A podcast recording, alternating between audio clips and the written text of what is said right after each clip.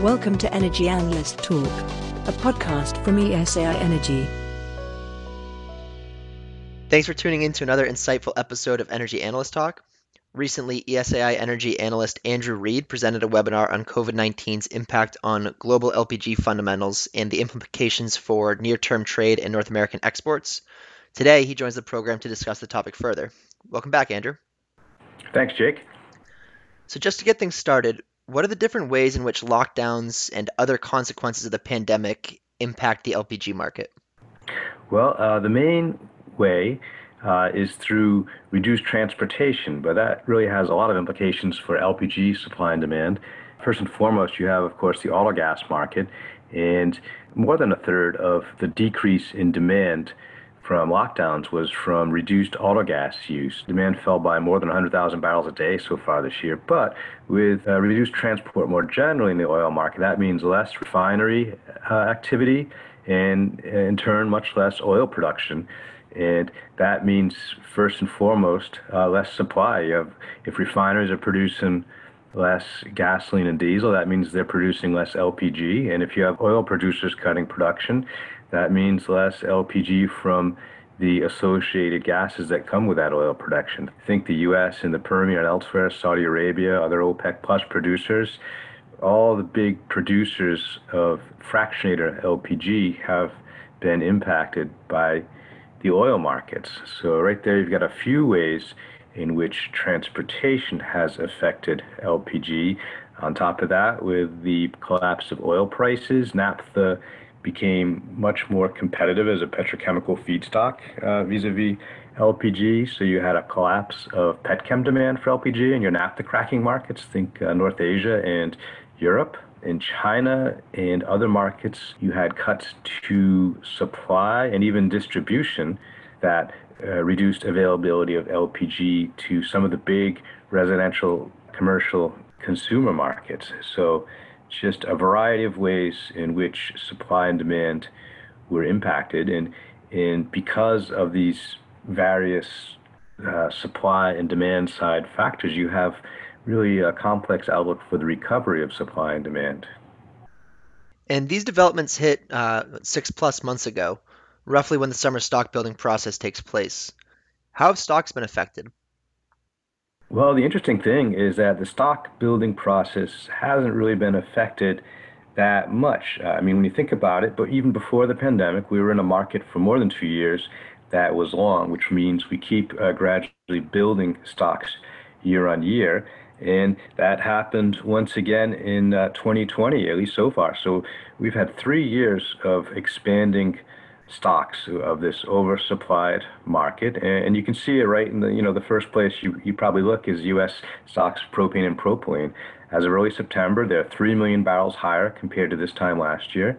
And if we look just at the last 10 weeks, for example, the U.S. has added 23 million barrels, and that's similar to last year in the same uh, 10 week period last year the U.S. added 21 million barrels. And we know that outside North America, global LPG stocks are a little higher compared to a year ago. So, uh, you know, the stock trend, it's business as usual. We're in an oversupplied market. At least from the perspective of stocks, it sounds like developments have been roughly offsetting.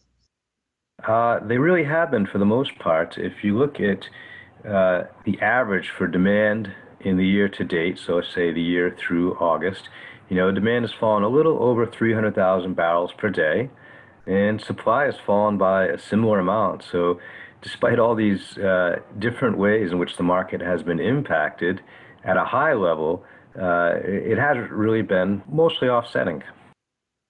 And so, looking ahead, what can we expect going forward? Well, uh, recoveries are underway. Uh, one of the bigger recoveries is in auto gas. So, uh, you know, we lost about 100,000 barrels a day of demand. Most of that is back. Then, if you look at your naphtha crackers in places like Europe and North Asia, uh, petchem demand collapsed in the second quarter, but it's starting to come back. You know, for a while there, you had uh, naphtha pricing at a discount to LPG, and that caused them to switch away from LPG. But starting in July, that demand has been coming back, and LPG has been pricing competitively. Uh, and then if you look at your PDH use, especially in China, you had utilization rates, maintenance uh, fall in uh, the early part of the year, and that negatively affected propane use for PDH. Utilization rates are coming back, and China has added even more capacity, so that demand is coming back strong. We, are looking, uh, we're expecting year-on-year growth actually uh, towards the end of 2020. So again, that's a recovery. Uh, where you have had disruptions to supply and distribution, uh, first and foremost in China, you know that that demand is coming back. So by and large, we're looking at demand either recovering fully, and by fully I mean uh, no year-on-year decrease in demand, or, or close to it. And the situation is very different for supply. If you start with, say, your fractionation, global fractionation supply actually peaked in the first quarter of 2020, but since then you've got lower production in the Permian, elsewhere in the U.S., Saudi Arabia, uh, other OPEC plus producers like Russia, just all the big producers, uh, their oil production is down compared to 2019, and it's going to stay down, especially with the OPEC plus deal holding. So the fractionator supply is not going to come back fully anytime soon. Uh, same thing for refineries. Oil product demand is coming back. Uh, it's the full recovery is going to take a long time. We have a lot too many product stocks out there, so refiners are not going to come back all the way. So we're not even close to getting a full recovery of LPG supply. Sounds like it'll be a different market going forward. I believe it's a very different market going forward, Jake. Uh, we're transitioning right now from that time of year when we go from stock building to stock draws, and that's a seasonal change with, with inventories being drawn down to meet seasonally higher demand. And I think what we're going to see is in the next few months, we'll start noticing unusually big draws on inventories. It won't happen overnight, but what we'll see is uh, the chipping away at inventories until eventually we pivot to a market of scarcity. Well, it seems like there's always some sort of imbalance in the LPG market. Thanks for helping us make sense of all the moving parts. Thank you, Jake. Thank you for joining us on Energy Analyst Talk, a podcast from ESAI Energy.